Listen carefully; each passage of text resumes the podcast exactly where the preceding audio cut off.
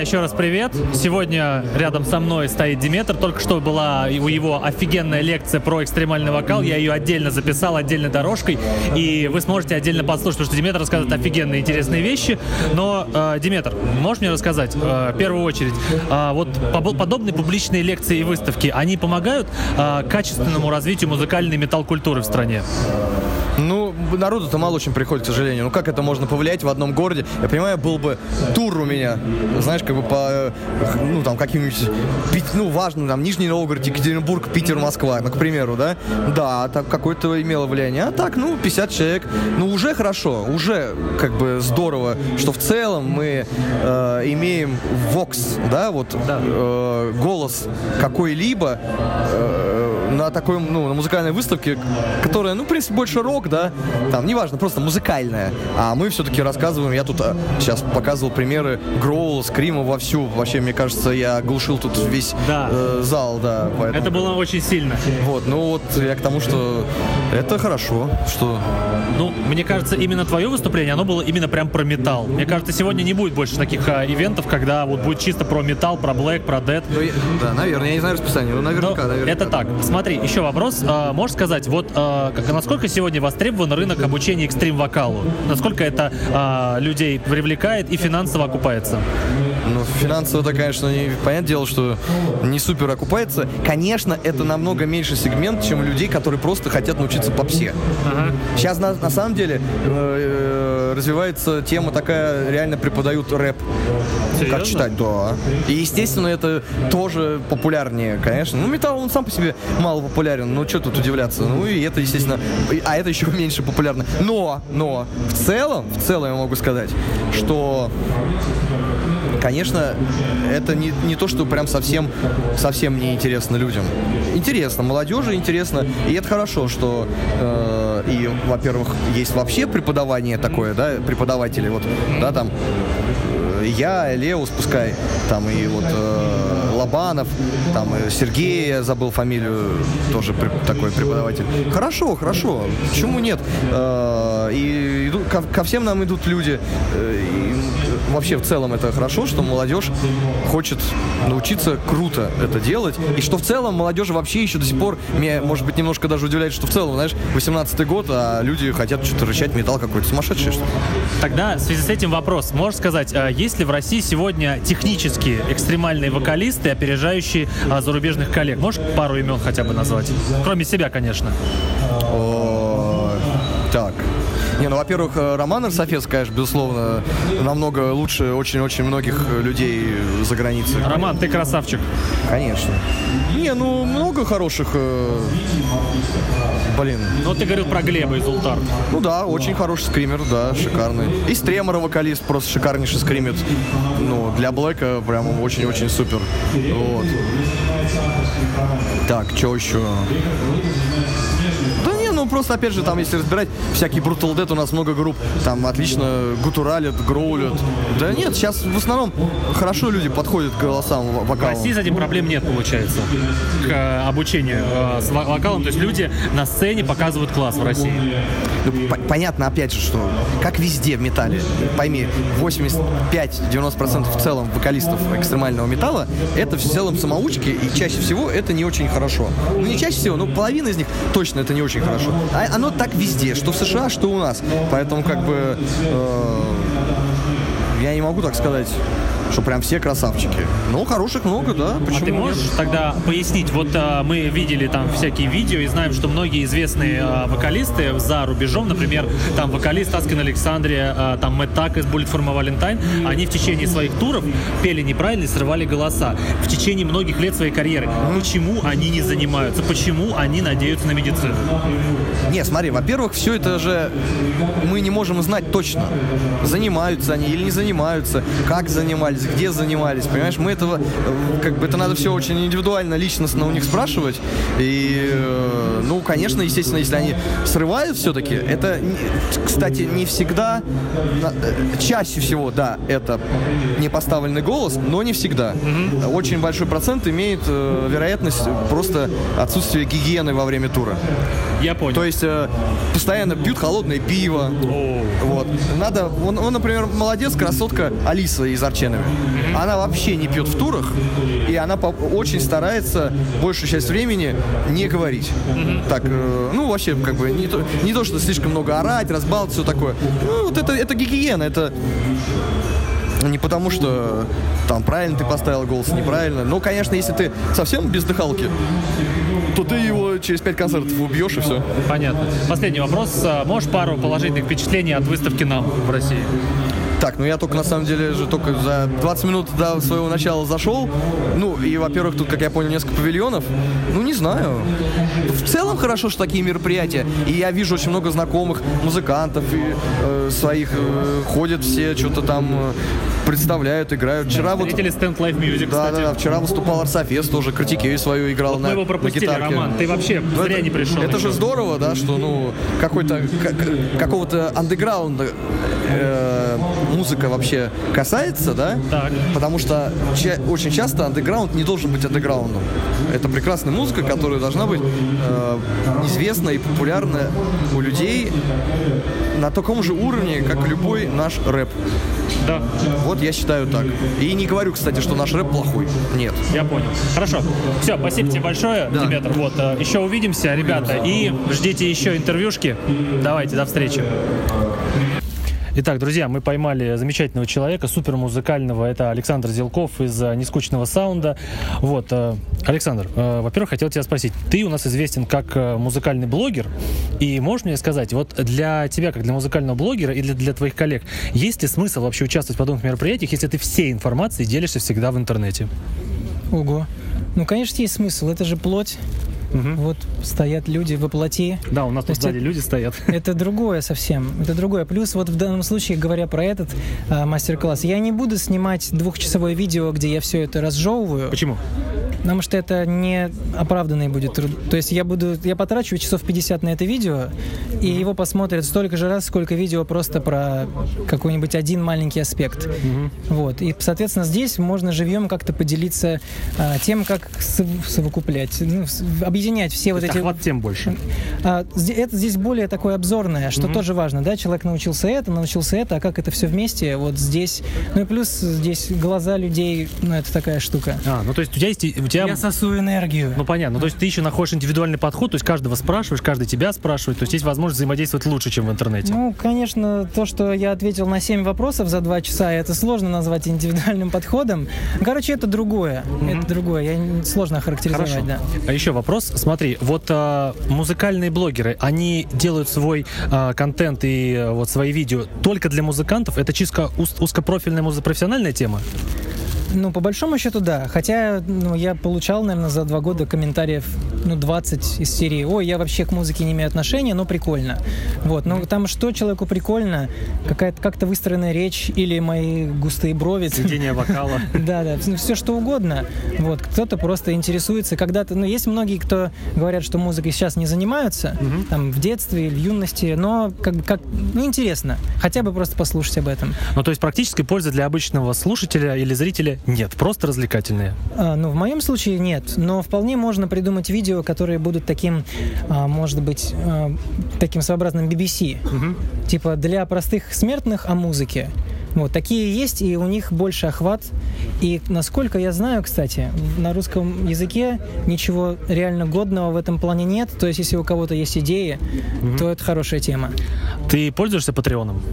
Пользуюсь Патреоном активнейше. А, скажи, нужна ли в России а, российская площадка подобного толка? Или Патреона достаточно? Ну, Patreon шикарно работает, но я думаю, что если бы он был русскоязычным и рассчитанным на там наши платежные системы, то больше людей смогли бы к этому подключиться. Но другое дело, что есть что-то подобное, там какие-то соберу на, да, ну Да-да-да, какие-то есть, Планета.ру. но они не дают такого функционала, как Patreon, поэтому я все равно... Но с Patreon там каждый месяц у кого-то что-то не списалось, какие-то проблемы, банк заблокировал, там вот эти штуки. Понятно. То есть, если бы что-то прям реальной было альтернативой, такой же функциональной, было бы круто. Я понял. Еще два вопроса. А, смотри, а, ты можешь а, свести целый альбом музыкальной группе? Могу. Скажи, пожалуйста, м- вопрос в том, насколько хорошо, конечно. вот, вопрос. Может ли один саунд-продюсер профессиональный свести альбом, чтобы он по качеству был э, такой же, как, например, для Imagine Dragons или Metallica, у кого целая команда? Прям вообще в одно лицо. Да. Ну, ну, такие люди, наверное, есть. Ну, скажем так, он может свести хуже настолько, что, в принципе, э, для нормального человека это не будет принципиальной разницы. То есть он не услышит, команда это делала или один человек, по сути. Если услышит Imagine Dragons и твою Ну, работу. смотри, это технически возможно сделать все один человек. Вот типа такой, как я, только еще круче. Другое дело, что это же не только техническая задача. Когда работает команда, там идут какие-то взаимные фид- фидбэки. Кому-то показалось круто, а кому-то показалось не круто. И это шлифуется лучше. Если команда сработана, то есть если команда не сработана, то еще хуже, чем один. Потому что они друг другу локти кусают только. Но если команда сработанная, то есть со мной это случалось эпизодически, то как бы когда начинается коллективный разум, синергия, то люди делают лучше, чем может каждый в отдельности. Там Beatles, тому подтверждение, Dream Theater, ну куча групп, где когда человек начинает делать сольники, ты понимаешь, что это не то. Хотя казалось бы, он там был самый главный. Но вот между ними химия какая-то была, поэтому а, с одной стороны, ну то есть если я соберусь делать свой альбом в рамках такой музыки, в которой я сейчас, я буду делать все, наверное, сам. Вот, если, то есть, ну, если будут бюджеты, я привлеку людей, которые лучше сводят, которые лучше играют там. Но в общем и целом выразить убедительнейшим образом музыкальную идею можно в одно лицо. Я понял. Последний вопрос. Скажи, выставка нам для тебя это больше самореклама или возможность показать что-то новое и рассказать что-то новое? Вот это ты пригвоздил меня. А, Ну, нет, я думаю, что самореклама это сложно назвать. Потому что те же самые силы можно потратить на то, чтобы снять там видео, которое привлечет больше новых людей, чем здесь меня увидели, да, Ну, потому что в интернете больше народу, чем здесь. Но здесь это переходит на, на другой как-то уровень, когда ты человека обнял, там, поселфился, что-нибудь сказал, это он, и я для него оживаю, и он для меня как-то оживает. Живой фидбэк. Ну, дело же дело не в фидбэке. Я такой вообще мистический пацан, мне сложно такие вещи у меня спрашивать. Короче, это, э, ну, я не знаю, ну, как... Тебе секс- приятно это? Вот находиться здесь, среди людей, рассказывать им? Оно немножко так выматывает, но приятно. Приятно. Вы- выматывает по-приятному. Я понял. Друзья, это был Александр Зелков. Он у нас еще появится в подкасте полноценно. Вот, Александр, спасибо тебе большое за интересный мастер-класс. Окей. Все, ребята, ви- увидимся через секунду. Все. Здравствуйте, ребята. Я вас приветствую на своем канале, посвященному метал-музыке. Вот. Мне было очень интересно с вами пообщаться, потому что вот мой друг Вадим, который постоянно у вас участвует, а, он очень много рассказывал и присылал ваши флешмобы. А, Во-первых, можете мне первое рассказать, вот эти флешмобы, которые вы устраиваете массовые, они несут какой-то практически музыкальный характер или это просто гигантомания? Что значит вопрос первый, практически музыкальный характер? Но можно на него не отвечать. Э, Смысл в том, что флешмобы все эти устраиваются чисто по фану, для того, чтобы поддержать общественную движуху такую. Как бы людям нравится играть музыку, и намного круче играть ее большой толпой, чем группой в 4-5 человек. Э, Ну, это новый формат такой, на самом деле. Э, Намного больше драйва, позитива, драйва, позитива, и люди знакомятся. Это очень прикольная движуха такая. Вот я не знаю, может, Андрей что-то новое скажет по этому Ну, поводу. то есть, получается, этот э, фестиваль, он объединяет людей, это connection, это отношения, общение. Да, это ближе уже. Э, В общем, тут э, есть возможность уникально начинающим любителям, э, новичкам поиграть с профессиональными на одной сцене, получить ну, опыт выступления, у кого-то это будет первый опыт. Ну, это очень круто. А можете сказать, вот по масштабу таких флешмобов у них есть пределы? 300, 400, 1000 человек на одной сцене? У нас есть э, пределы, которые упираются в основном в организационные всякие проблемы. Например, вот в этот раз у нас а, шло на рекорд количество участников, то есть зарегистрировалось намного больше, чем обычно, но дали узенькую площадку, поэтому пришлось ужиматься, будет видно слишком плотный состав. Вот. Но мы в дальнейшем планируем расширяться до масштабов от с уличных до стадионных, то есть мы будем уже делать более такие форматные мероприятия. Я понял. Можете мне сказать, вот э, при организации такого мероприятия какая самая большая проблема? Это уместить или э, звук настроить? Организовать, договориться с местом, договориться с разрешением получить на съемку, выбрать песни, чтобы всем нравились. Это вопрос прям к Андрею, потому что он как раз звук настраивает и вечно куча проблем, да, звук нас? не проблема. А, ну, видите, А да. как вы э, вот ставите 200 участников, как вы настраиваете звук, чтобы это не было большой одной какофонией? Долго рассказывать. Ну, послушайте, может быть, какофония. Секреты не рассказываем. Хорошо, мы сегодня будем это снимать, так что если ребята не врут, то мы будем только рады. А, смотрите, а, можете рассказать, а, вот помимо того, что вы в других местах участвуете, вот площадка типа нам, она дает какое-то боль- больше возможностей и больше фидбэка, что вы здесь устраиваете именно? У нас каждый раз какие-то отдельные поводы собраться. Вот, например, были моменты, когда мы собирались чисто под концерт э, 30 Seconds to Mars, вот, э, чисто на фанатов ориентировались, например.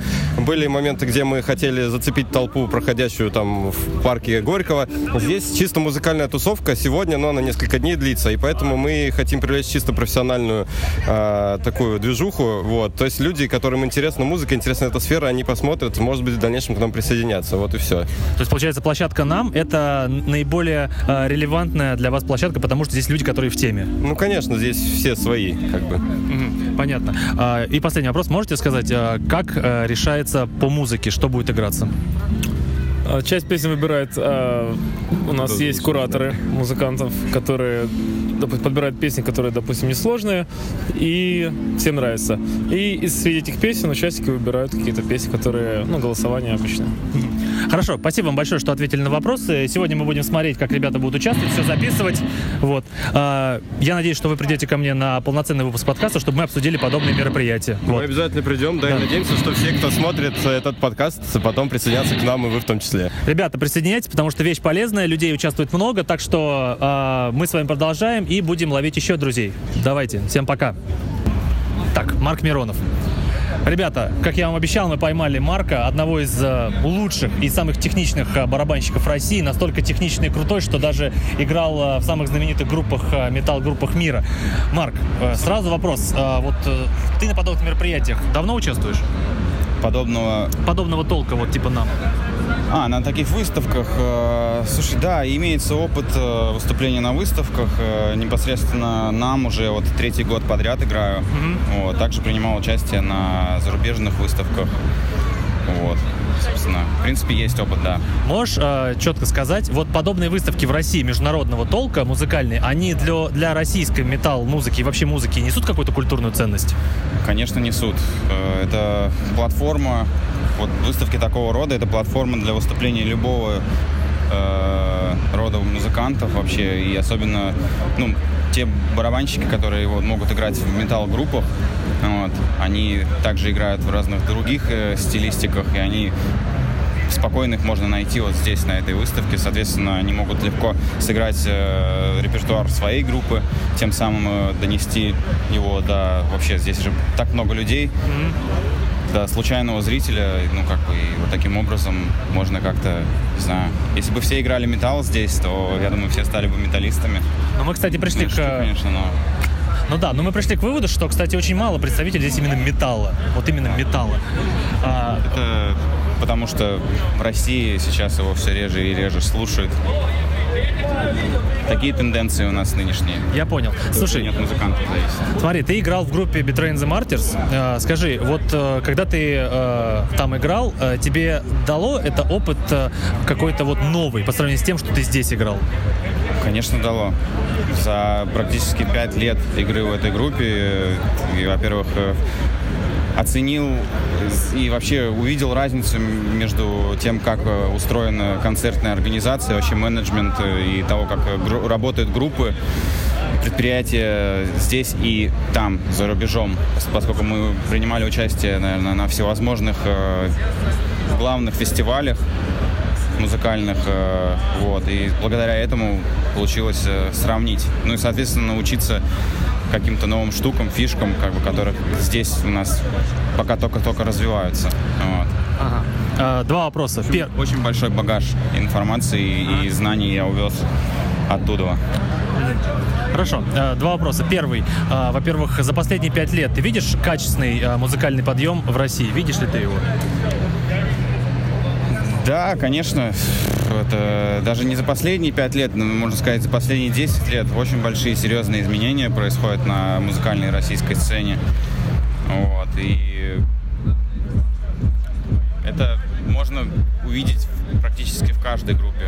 Тот же самый нам это большой показатель того, как вообще музыка у нас в России развивается, потому что у нас раньше не делалось таких выставок. Вот, и в любой степи можно, на- зай- ну, можно найти какие-то изменения вообще качества и в целом Ага. А, можешь, э, второй вопрос и последний, можешь назвать в России барабанщиков технически э, крутых э, не хуже, чем вот зарубежные коллеги, которых ты знаешь? Да, это Даниил Светлов. Э, Я думаю, не надо перечислять группы, в которых он Не играет. нужно. Вот это Павел Холодянский из группы Пошлая Моли. И ну, очень классный еще Алексей Бочкарев. Он играет в группе Нервы. Раньше играл в группе Wheels of Sorrow. Ну, много где играл. На самом деле их много, очень, как бы, их можно перечислять, там, топ-5, еще бы, там, Проблем с например, барабанщиком нет Лё-. Леху Никонова, например. Ну нет проблем, получается, с Конечно, нет. У нас очень много талантливых ребят, многие занимаются, трудолюбивые, и вообще большой им респект за это. Дальше будет лучше. Ага, я понял. Все, ребята, в общем, это был Марк Миронов. Мы с ним обязательно встретимся в полноценном выпуске подкаста, и он нам расскажет все и ответит за все свои барабанные слова. Марк, спасибо тебе большое за все. Очень классно ты сейчас играл, нам Вам очень понравилось. спасибо. Да, все, ребята, пока. Сейчас еще через секундочку встретимся. Друзья, вы просто не представляете, кого я выловил. Это несравненный Влад Лобанов, один из самых техничных и крутых преподавателей вокала, вокалист группы of Underground, человек, кто э, в моей жизни стал одним из первых музыкантов отечественных, кого я закатировал. Человек пробовался даже в группу Dragon Force, хоть он сам говорит, что это было по приколу, но я фанател от этого. Влад, э, первое, что хотел тебя спросить, что с группой of Underground сегодня? А, С группой of Underground все хорошо. А, Пишется новый материал. А, Сегодня будет концерт в Дмитрове. 21-го будет концерт в Москве. Model T Speech Black. Просто у нас все в андеграунде, об этом не особо что слышно. Группа выступает, играет, пишет материал новый, снимает клипы. А, ну то есть а, группа активна, но не особо стремится куда-то вверх. Ну а куда стремиться-то? Не На нашествие? Куда за- стремиться? Завоевывать, да, фестивали. завоевывать другие страны, Да, да, кидать да. на них бомбы. Да нет, ну а мы играем музыку нашу. Ага, Что нам еще делать? хорошо. Как есть. Смотри, мы э, буквально пару часов назад были на лекции э, нашего друга Диметра, который рассказывал про экстрим-вокал. Вот, ты до сих пор преподаешь экстрим-вокал. Да. А, можешь рассказать с твоей точки зрения, какая сегодня востребованность к рынку преподавания экстрим-вокала? Достаточно востребования, если говорить о рынке, то, ну, допустим, сколько вы знаете рок-групп, их там, не знаю, наверное, сотни, сотни тысяч. Да. Сколько школ экстрим-вокала, их не так много. То есть, в принципе, востребовано, и интерес к этому есть. Хотя скажу, что у нас в стране все равно консервативно относится к этому. То есть тот же там Саша Шоколаев, Comedy Club, это все больше как клоунада воспринимается. Или даже на голосе, когда Даша Ставрович выходит. Это жаль, консервативное отношение, но востребованность есть. А ты можешь э, вот сказать, э, в России можешь назвать несколько вокалистов, которые, э, по твоему мнению, технически превосходят своих зарубежных коллег? Ну, блин. Но это не бокс же все-таки, да? Кто кому? Это в боксе объективнее. Но ты же объективно, как преподаватель, можешь оценить. Ну, ну, у нас, скажем так, у нас есть там звезды, есть преподаватели хорошие. Там все знают Саша Шоколая, Знаем, да. Сергей Раев. Там, и на самом деле я сейчас вот... Ну, много ребят, которые... Там парень такой еще был сейчас. Он выиграл мою битву экстрим вокала и о аматоре. Глеб Шашков. Ага. Там, там Леос Хиллскрим. Леос. Да-да. Ну и, короче, есть ребята, которые этим занимаются, они к своей теме известны и знают, что это такое, с чем это едят, что такое экстрим-вокал. Мгм. А, можешь тогда ответить на вопрос? Я задавал его Диметру, но интересно, что ты думаешь. Вот смотри, а, есть а, знаменитые вокалисты а, мировые, типа вот а, господина Сайкса из Bring Me The Horizon, а, есть Дэнни Варсноп из Александрии. Александрия. Да. Скажи, пожалуйста, почему они сажают голоса, ложатся на операции и не занимаются голосом? Почему они рискуют так здоровьем? Ну, разные причины. Во-первых, а, наркотики, шлюх и рок-н-ролл еще никто не отменял. Расхлябанность. Да-да, то есть турне там, допустим, если человек играет сумасшедшее количество концертов, режим сбивается, или он там приболел немножко. Ну и второй момент, то, что нет никаких аксиом. То есть, ну, я имею в виду, что я считаю это странным в том плане, что если ты чувствуешь, что проблемы есть, то желательно этим позаниматься, да, чтобы их не было. Чтобы не было осадка голоса. Ну, ну хрен знает, потому что люди, вот, не знаю, там, они рубятся и все.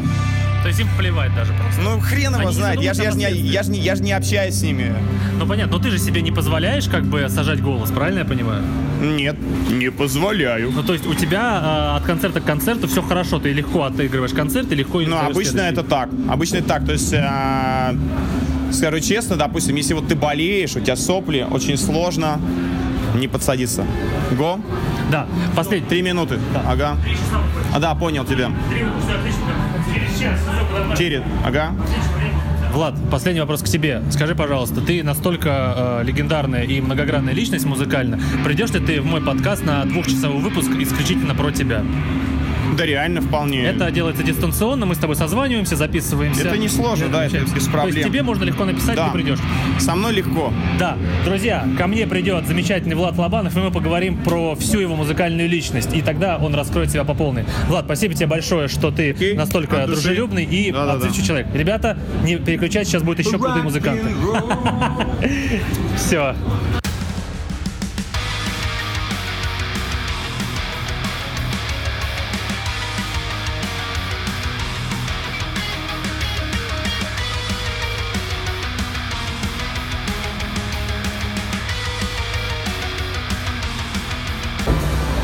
Друзья, я нереально круто выловил легендарного уже человека на метал-сцене. Это Дмитрий Кузьмицкий, организатор и ведущий гитар-батлов России. Дмитрий, сразу к тебе вопрос. А, можешь, пожалуйста, э, развеять какие-то э, стереотипы и мифы о гитар-батле? Кто, скажи, главный гитар-батле организатор, ты или Табачников? Там нету главного, мы э, творческая коллаборация. А, то есть это ваш совместный проект. Да, абсолютно. Все, все поровну у нас. Хорошо. Ответственность поровну. Можешь, пожалуйста, сказать э, так? э, вот я в интернете читаю очень много э, мнений о гитар-батле. Многие люди, э, что им не нравится гитар-батле, это якобы отсутствует элемент шоу. Как-то можно решить эту проблему, чтобы это было более зрелищно? Ну, смотря, что они хотят увидеть, конечно, если хотят, ну, на голове уже человек стоял, играл. Как бы сейчас будет еще новый выпуск, там тоже будет всякие интересные элементы. Не знаю, по-моему, шоу хватает. Люди приходят, залы полные. А, то есть а, с, от- с фидбэком а, живым проблем нет. Люди в зале кайфуют. Конечно, да. Люди всегда в восторге, пишут много отзывов, подходят. Как бы, и мы с каждым батлом все больше людей набираем. Хорошо. а, согласен ли ты с мнением, что по поводу судейства нужно что-то решать в плане профессионализма судейства? Нет, я с этим не согласен, потому что мы не хотели бы делать такую профессиональную штуку. Мы хотели бы делать творчество, блядь. Получается, что вот эти все мысли я читал, я видел даже целые разборы у людей э, на Ютубе, что говорят, позовите Фреда, позовите Головина, пускай они профессионально решают, кто победил. Это не твой путь.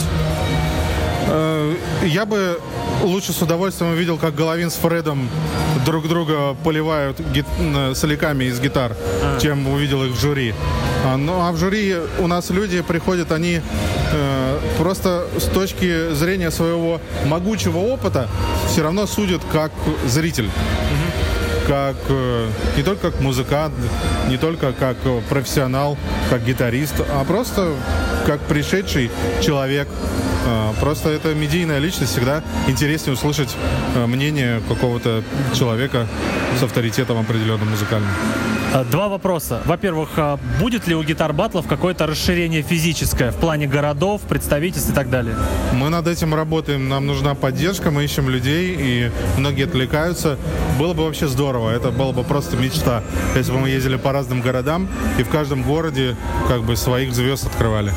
Скажи, пожалуйста, а можно, э, например, э, нашему подкасту, как прессе, освещать ваши мероприятия? Нет препятствий патриотам. Отлично. Тогда э, последний меня вопрос. Скажи, ты сам, когда присутствуешь на э, батле и когда пересматриваешь на монтаже, это разные эмоции? Это вообще две разных вещи. Находиться внутри и потом смонтированный ролик смотреть. То есть Что лучше? это нету лучше ничего. Э, Это как вот, я не знаю, поучаствовать, поучаствовать в каком-то, знаешь, реконструкции сражений, а потом посмотреть фильм про войну. И то, и то как бы круто. Это две разные вещи. Потому что э, как бы ролик, он не передает всех тех эмоций, которые есть. Но он зрелищный все равно при этом. Э, Потому что, допустим, когда ты находишься, ты многих деталей не видишь, когда а, ну, люди играют, там кто-то где-то что-то, какие-то штуки делает, на какие-то детали, то есть камера наезжает на... Ты это все упускаешь. Ты в целом у тебя создается эмоциональный фон.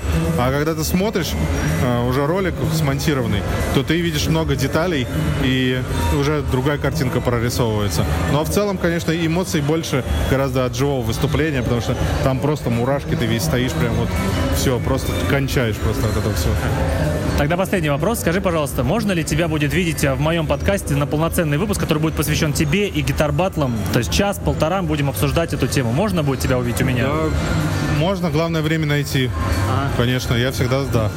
А, Друзья, если вы думали, что только Versus батлами страна полна, это неправда. Ко мне придет замечательный Дмитрий Кузьмицкий, и мы пообщаемся об этом более подробно. Дмитрий, спасибо тебе большое за интервью. Это было здорово и классно. Ребята, не переключайтесь, сейчас мы еще людей поймаем. Друзья, мы выловили самого вообще хулиганского и самого неуловимого гитариста этой выставки. Это Сергей Табачников с э, очень крутым выражением лица. Вообще-то я нормальный. Сергей, э, я уже смотрю твои видео и твою музыку слушаю на протяжении 10 лет уже. И всю жизнь, э, сколько я знаю твое творчество, хотел тебя спросить. Скажи, пожалуйста, компрессор на клин нужно ложить? Я не кладу. Ты не кладешь. Почему? Ну, я считаю, что музыкант должен уметь э, пользоваться динамическим диапазоном полностью. Потому что компрессор обычно кладет звукорежиссер. Он пидор. Потом, когда я уже все запишу нормально, с 1905 дубля, он потом на эту дорожку кладет компрессор, и все сминается, все становится хорошим. Но моя совесть чиста. Отлично. А, друзья, э, это был, наконец, ответ, который я ждал всю жизнь. Сергей, второй вопрос. Смотри, на твоем YouTube-канале выходили рубрики «Надел», сейчас выходит «Греча», потом еще у тебя «Гитар Баттл». Скажи, пожалуйста, так много форматов и проектов среди, ну, в течение этих многих лет. Это просто потому, что ищешь идеальный формат или просто у тебя очень много идей в голове? Э, Просто подсказываю людям, что я еще не умер. То есть ты развиваешься постоянно. Э, Да, просто намекаю, что пора бы им взять все, все свои деньги и отдать мне. А, скажи, пожалуйста, а какой сейчас статус у группы Nobody One? В активном поиске. Как под- под- подробнее? Я, ну, я сейчас пишу новый альбом, просто очень мало времени остается. Очень много наработок созрело новых, но их надо все раз- разобрать, что-то с ними сделать. Вот на это время очень мало. Просто в интернете ходят уже такие нехорошие мысли о том, что ты вообще забил на музыку и тебе, в принципе, до лампочки. Хер вам, не дождетесь. Ну, то есть новый альбом скоро будет. Да, я пишу новый альбом, а, он будет очень интересный. Если вот по-честному ориентироваться, то, скорее всего, ближе к весне.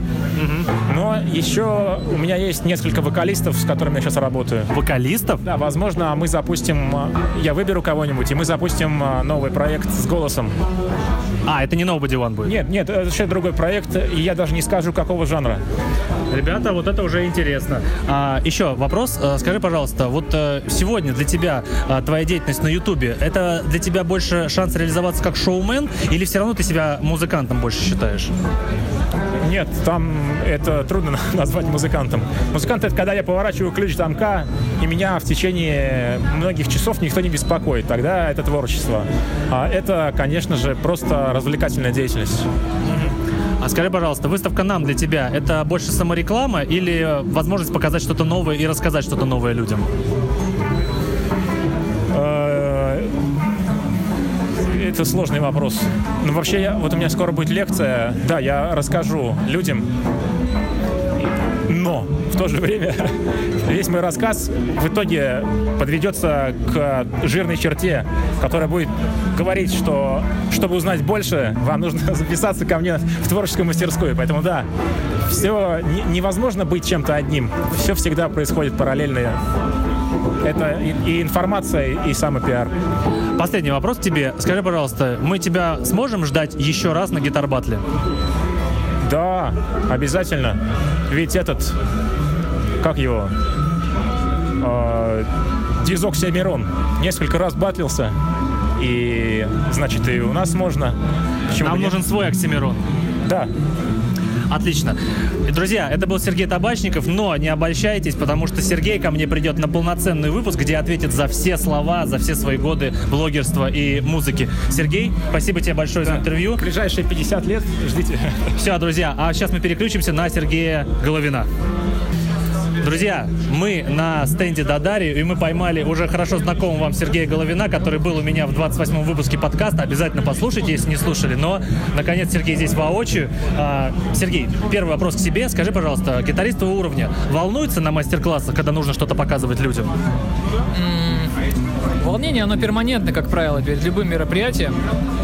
Вот, но зачастую оно больше связано с техническими вопросами. А, Подключить все, чтобы все работало, ничего не сломалось, не остановилось, не дай бог, там, не порвалась струна. Это все больше связано с суматохой перед. Когда идет концерт или мастер-класс, ну, лично у меня никакого волнения нету. Трепет, адреналин, ну, наверное, да, но как бы я особо об этом не задумываюсь уже. То есть у тебя нет такого мандража, господи, я сейчас сяду в лужу? Нет. Нет, все хорошо.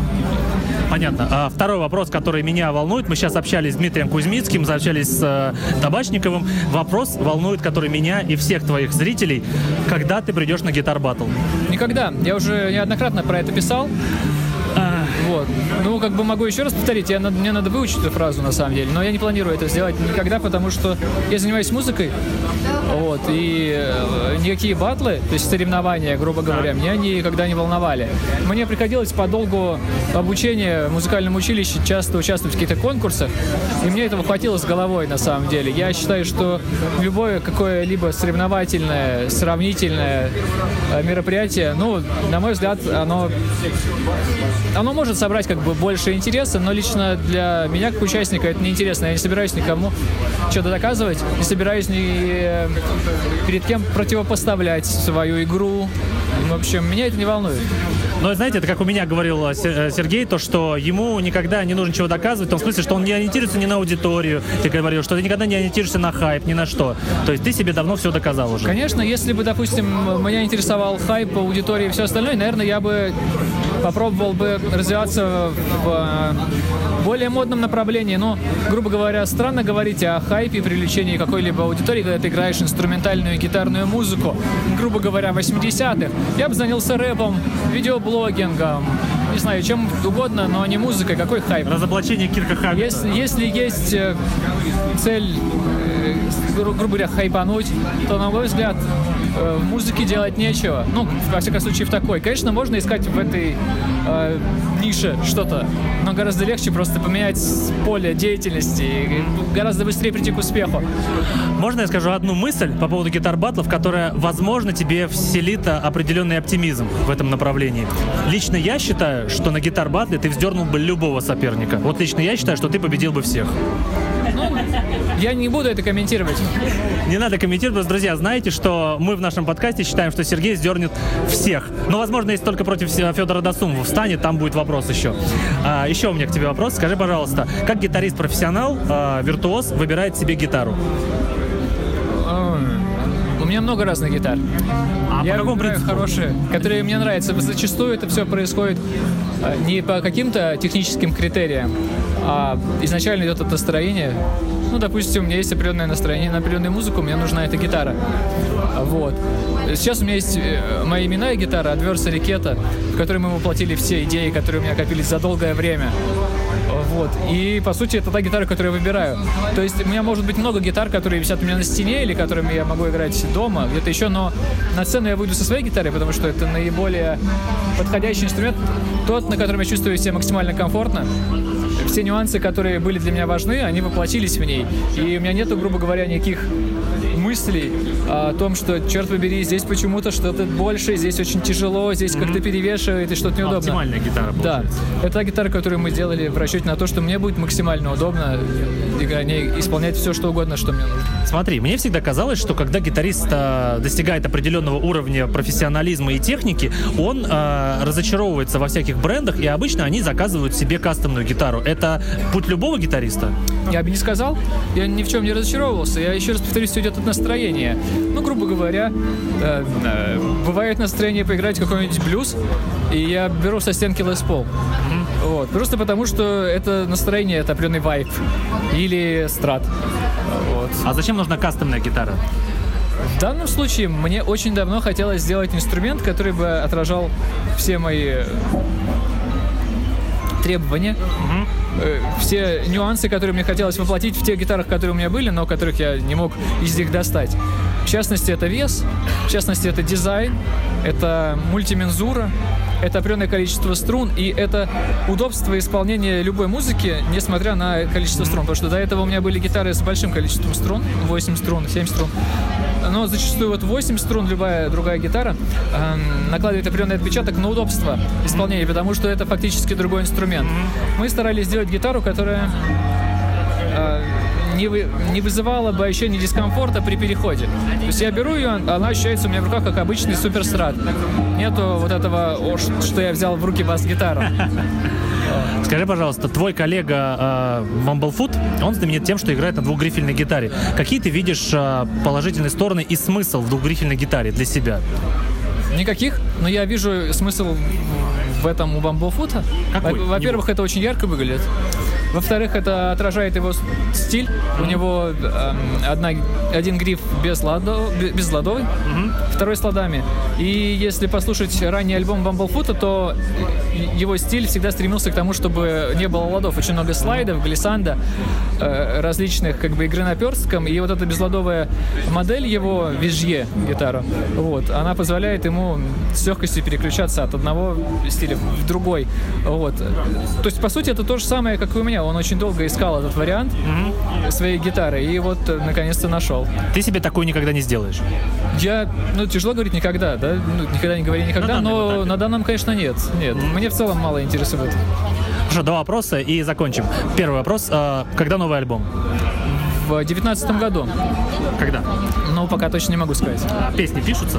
Они уже готовы практически. То есть э, процентов 85-90 материала готово. Почему я говорю, что 85-90, по идее, он готов весь, но когда я сажусь делать, записывать, допустим, гитарные партии, я все равно многое переделываю. Но музыкальный альбом почти готов. То есть на уровне заготовок он весь готов. Хорошо. Последний вопрос. э, выставка нам. Это тебя больше заряжает или выматывает? Ну, и то, и другое. Понятно. А Сначала выматывает? выматывает, а потом заряжает. Ну, да как бы, на самом деле, это не так утомительно, как, допустим, тур. А, Но, тем не менее, в любом случае нужно же, в частности, чтобы мне выступить э, так, как я хочу, чтобы все звучало хорошо, я э, свою домашнюю студию фактически разбираю и привожу сюда. Кошмар, а? Несмотря на то, что это немного аппарата, но тем не менее коммутация, приходится разбирать очень много всего и э, потом ставить это сюда. Это, конечно, на- на- довольно напряженная тема для меня, потому что я перебираю весь свой рэк, но это все окупается. Хорошая, чем Это все окупается? окупается эмоциями, встречами с людьми, общением с музыкантами, которых тяжело где-то еще выцепить, потому что у всех работа, а это отличное место, чтобы встретиться и пообщаться. Это возможность пообщаться с нами, друзья. Сергей, в общем, э, спасибо большое, что ты с нами пообщался. Друзья, это был Сергей Головин. Вообще, я обычно говорю, что он придет к нам на полноценный выпуск, но поскольку выпуск уже был, я скажу, что Сергей обязательно к нам еще раз придет, потому что Сергей человек... Карлосон, да? Обязательно, Карлосон Сергей. Улетел, но обещал вернуться. Ну, Сергей человек э, культовый, легендарный, э, вот, э, музыкальный, поэтому, Сергей, спасибо тебе большое за интервью, спасибо большое, что э, показал класс, рассказал класс, и ждем нового альбома. Друзья, как я вам обещал, я выловил Сергея Маврина, он провел офигенный мастер-класс, это было очень красиво и классно. Сергей, прежде чем я спрошу то, что обычно людей интересует, я спрошу то, что интересует меня лично последние 10 лет. В 2008 году я пошел на концерт э, группы Ария для ну, 20-летия Героя Асфальта, где вы участвовали. Скажите, пожалуйста, почему вы не отыграли весь сет? Весь сет? Да, то есть два, две песни только. А, Ну, не я режиссер этого мероприятия, собственно, как и всех э, последующих. Э, Было предложено именно такое участие. Вот, и все зависит от режиссера. А, то есть, получается, вы сами были бы не против? Ну, наверное, да, но э, ну вот так вот сложилось. Хорошо. Можете, пожалуйста, вы как э, гитарист уже опытный, э, уже несколько поколений вырастили гитаристов, можете сказать, в чем главное отличие гитаристов вашего поколения от нынешних? То есть вот Сергей Головин, там Сергей Табачников и так далее.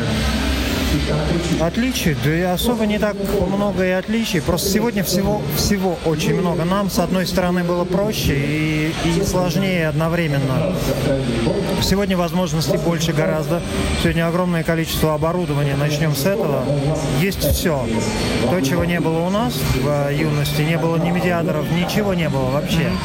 Вот, но мы учились играть. Сегодня переизбыток всего и гораздо большие возможности для того, чтобы донести свою музыку э, до слушателя. Интернет, то, чего не было у нас. Мы уповали на радио, на телевидение, которые не баловали своим вниманием, тем более рок-музыку. Ну да. Вот. А сегодня никто тебе в интернете не скажет, что ты не формат. Ищи рычаги управления и примеров тому полно. Скажите, пожалуйста, а вы сами следите за молодой метал-сценой, отечественной? Ну нет, сейчас уже нет. Я, я объясню почему. Потому что 8 лет я этим занимался профессионально. Я именно, э, я не просто за нашими музыкантами наблюдал, э, а я следил за всей музыкой мира, потому что я 8 лет работал на радио «Юность». Я вел свою программу авторскую о тяжелой музыке, называлась она «Железный занавес». Я по своим обязанностям должен был это делать. Я был в курсе всех музыкальных событий, э, что происходили за рубежом, и э, агитировал э, молодых музыкантов присылать мне свои фонограммы. И все 8 лет у меня была полная голова музыки просто. И когда радио закрыли через 8 лет, я просто отключился, потому что я понял, если я буду продолжать это в свое удовольствие, я просто ну, сойду с ума. Ага, понятно. Каждый гитарист проходит у меня в подкасте через такой вопрос. Скажите, Стив Вай красавчик? Кто? Стив Вай красавчик? О, безусловно. А вообще, на мой взгляд, это э, последний, так сказать, гитарный герой. Это мое сугубо личное мнение, я подчеркну, который э, взорвал этот гитарный мир, э, по-моему, в 90-м году своим дебютным альбомом. И после него, вот, честно, опять же, по моим наблюдениям, такой яркой вспышки на мировом гитарном э, горизонте не было. Стивай последний герой. И, безусловно, он красавец, конечно. Скажите, пожалуйста, а почему Стив Вай на протяжении 30 лет уже для гитаристов любого уровня и любой техники остается актуальным и остается, ну, кумиром? Ну, отчасти от того, что я уже озвучил, что он действительно он перевернул этот мир. Гитаристов, которые э, перевернули каждый в свое время гитарный мир и заставили всех задуматься о своей игре, их можно пересчитать по пальцам. Их человек там 10-15, наверное, в мире вообще, которые сделали революцию, и она- они э, до сих пор востребованные, узнаваемые гитаристы. Вот что я имею в виду. Стивай очень узнаваемый. И э, рядом с ним такие же, как Дэвид Гилмор, например, или Ричи Блэкмор, Ингри Мальмстен, их, их единицы. Но, наверное, это самое ценное качество любого музыканта, особенно э, гитариста, это узнаваемость. Узнаваемость, и Стивай в этом э, плане выше всех похвал.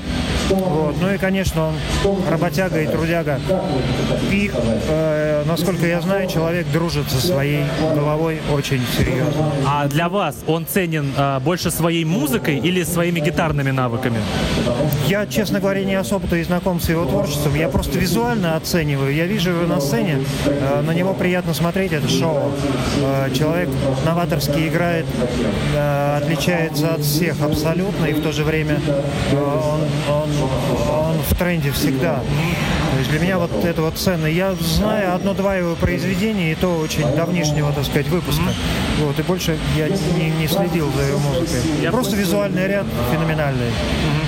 А вот его а, момент, что он играет на двух и трех грифельных гитарах, это оправдано музыкально? Это больше шоу. Это больше шоу, безусловно, потому что, ну, возить с собой такой огромный инструмент смотрится великолепно. Я видел этот трюк. Э, очень красиво, но его надо уметь преподнести. Э, собственно, ну, я бы, наверное, не рискнул. Вы так не будете использовать такой инструмент сами? Трехгрифовый? Да, да, или двух хотя бы. Нет, наверное, нет. Мне, мне достаточно, я уже, так сказать, устоялся на своих вот инструментах. И, собственно, мне есть э, о чем говорить со своими гитарами. Э, Ну, вот так. Я понял. Друзья, это был Сергей Маврин, один из самых легендарных гитаристов России. И не расстраивайтесь, ко мне Сергей придет на полноценный выпуск, и мы пообщаемся обо всем его творчестве. Пока. Друзья, я поймал самого легендарного российского гитариста, это Алексей Страйк. Да, да, о, здрасте. Здравствуйте, вы не ожидали нас увидеть? Нет, нет, что вы, нет, Хорошо. конечно. Можете, пожалуйста, э, мне сказать, э, выставка нам для вас, это что? Это больше самореклама или возможность рассказать что-то новое и показать людям новое что-то? Выставка нам для вам. Для вас. Для вас. Для вас. А, ну, это всегда, во-первых, праздник, да? За исключением прошлого года, пожалуй. Вот. В этом году я очень рад, что выставка снова набирает обороты, что как появляются возможности, да, и у фирмы, у музыкантов посещать это замечательное мероприятие. Ну и, конечно, я на эту выставку притащил э, какие-то новые свои композиции. Э, очень э, рад, что получилось завести новые знакомства, э, получить новый эндорсмент. Это всегда приятно. Понятно. Можете еще такой вопрос меня интересует? Скажите, а увидим ли мы когда-нибудь вас в студийной работе с Артуром Беркутом? А, ну, у нас была замечательная работа студийная с Артуром Беркутом. А, э, пластинка называлась «Вправо дано», короче. «Вправо дано», да. «Вправо дано», да. Вот.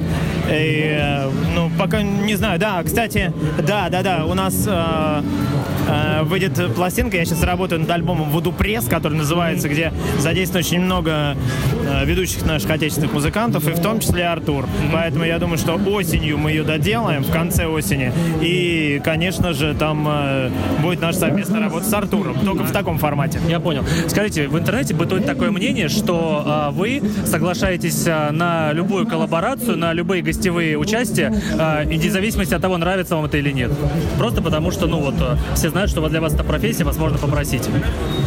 Э, э, Нет, неправильно. Не. То есть я есть э, проекты, которым я отказываю. эм, То есть вы не всем подряд согла- Нет, соглашаетесь? нет.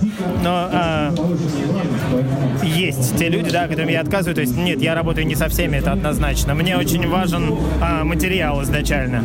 И как бы если я вижу в этом, да, какой-то потенциал, какой-то, ну что за этим что-то идет, то есть, и- или просто я вижу там реально одержимых там э, музыкой молодых людей, то есть, то есть я всегда, конечно, помогаю. Ага. Скажите, пожалуйста, я вот сейчас общался с Сергеем Мавриным, задавал ему вопрос. Интересно, что вы скажете.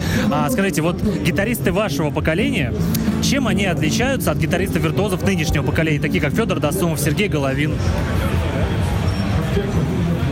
Вот есть какие-то отличия? В смысле, а, а, Досумов, он из какого-то там... Ну, нет. Он из какого-то нового поколения? Да, ну, типа того, да. Ну, а, вот я, а я, типа... Новые, более старшего поколения, да. Класс. Есть какие-то отличия между вот вами и вот нынешними гитаристами? Нет, ну... э, э, кроме того, что они более, может быть, э, э, продвинуты там, да, в, в каких-то технологиях, ну, не знаю. А, Ну, то есть я, э, нет, не, не, не знаю. Я э, тоже стараюсь не отставать от жизни, поэтому э, здесь как, как бы хрен его знает, не знаю. То есть э, э, я очень рад, что они есть вообще. То есть и Досумова очень люблю, он очень классный. То есть и, и вообще много сейчас замечательных гитаристов. Э, но честно говоря, просто вот некогда следить, знаешь, за, за какими-то там какими-то новыми, старыми. Постоянно работаешь, постоянно что-то делаешь, поэтому слава богу, что они есть, и это классно. Просто Федь, э, про Федю, э, Федю, да, он молодец, без всяких. Я понял. Скажите, пожалуйста, а вот а, ваша работа в таких группах, как Мастер и Пилигрим, это важный этап жизни или это был просто опыт необходимый?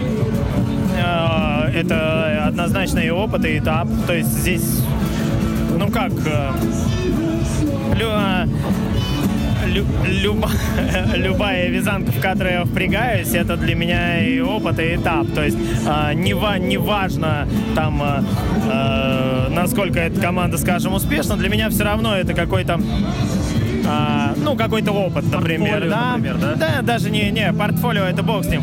Мне иногда бывает просто интересно поработать с молодыми а, ребятами, просто что-то им даже...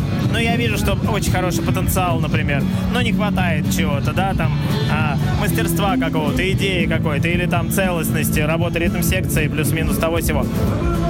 Вот. Всегда стараюсь помочь, поделиться, что-то рассказать им. Вот. А, а работа в мастере и в пилигриме, ну... Ты выключил, что ли? Нет, еще нет.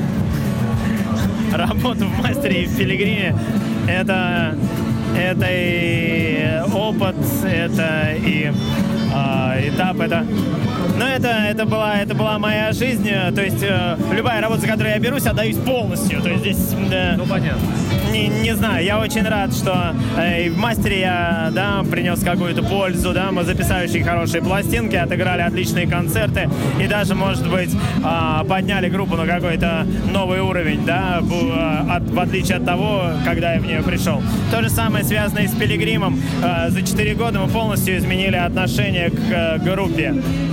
То есть, а, если это считалось каким-то говно-олигарх-металом а, до нашего прихода, то с нашим приходом а, все эти насмешки, посты, они как-то начали сходить на нет, потому что люди видели реальный результат, да, который получается. И все, и через 4 года Ковалеву, кроме как этой сраный депутат, там, начали уже обращаться, то есть э, Андрей Аркадьевич, а подскажите, а расскажите. И я считаю, что во многом а, здесь заслуга именно наша, того, что мы в то время пришли, а, того, что а, сколько мы в это все привнесли.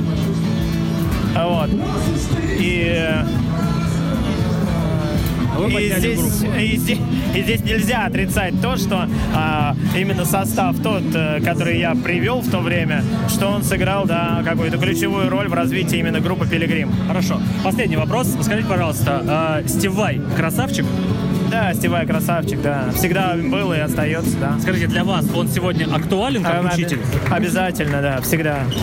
А, причем не только, ты знаешь, в, в плане музыки, но и вообще в плане а, общения, в плане того, как он живет, в плане того, как он а, преподносит, да, с- там, а, свои произведения, какие-то свои технологии и так далее. Да, всегда э, Стив Vai абсолютно актуален, да. А почему именно Стив Vai? Почему Ну, вы знаете, вот э, когда я общаюсь с гитаристами-виртуозами, для нас такая, знаете, аксиома и мантра, что Стив Вай — это э, непоколебимый э, идеал. Априори. Ну да, да. Не, не, не Ситриани там, да, и не Мальмстин. Ну, хотя это абсолютно тоже уважаемые люди и мною любимые, но Стив Вай, он всегда в авангарде, не знаю, как у него, как, как он умудряется это делать, но... Да. Друзья, это был Алексей Страйк. А, Так же, как и все остальные наши гости, он появится у нас полноценно в настоящем выпуске про группу Страйк, Мастер и так далее. Да. Спасибо вам большое, Алексей, вот, за хорошую музыку и за технику. Все, друзья,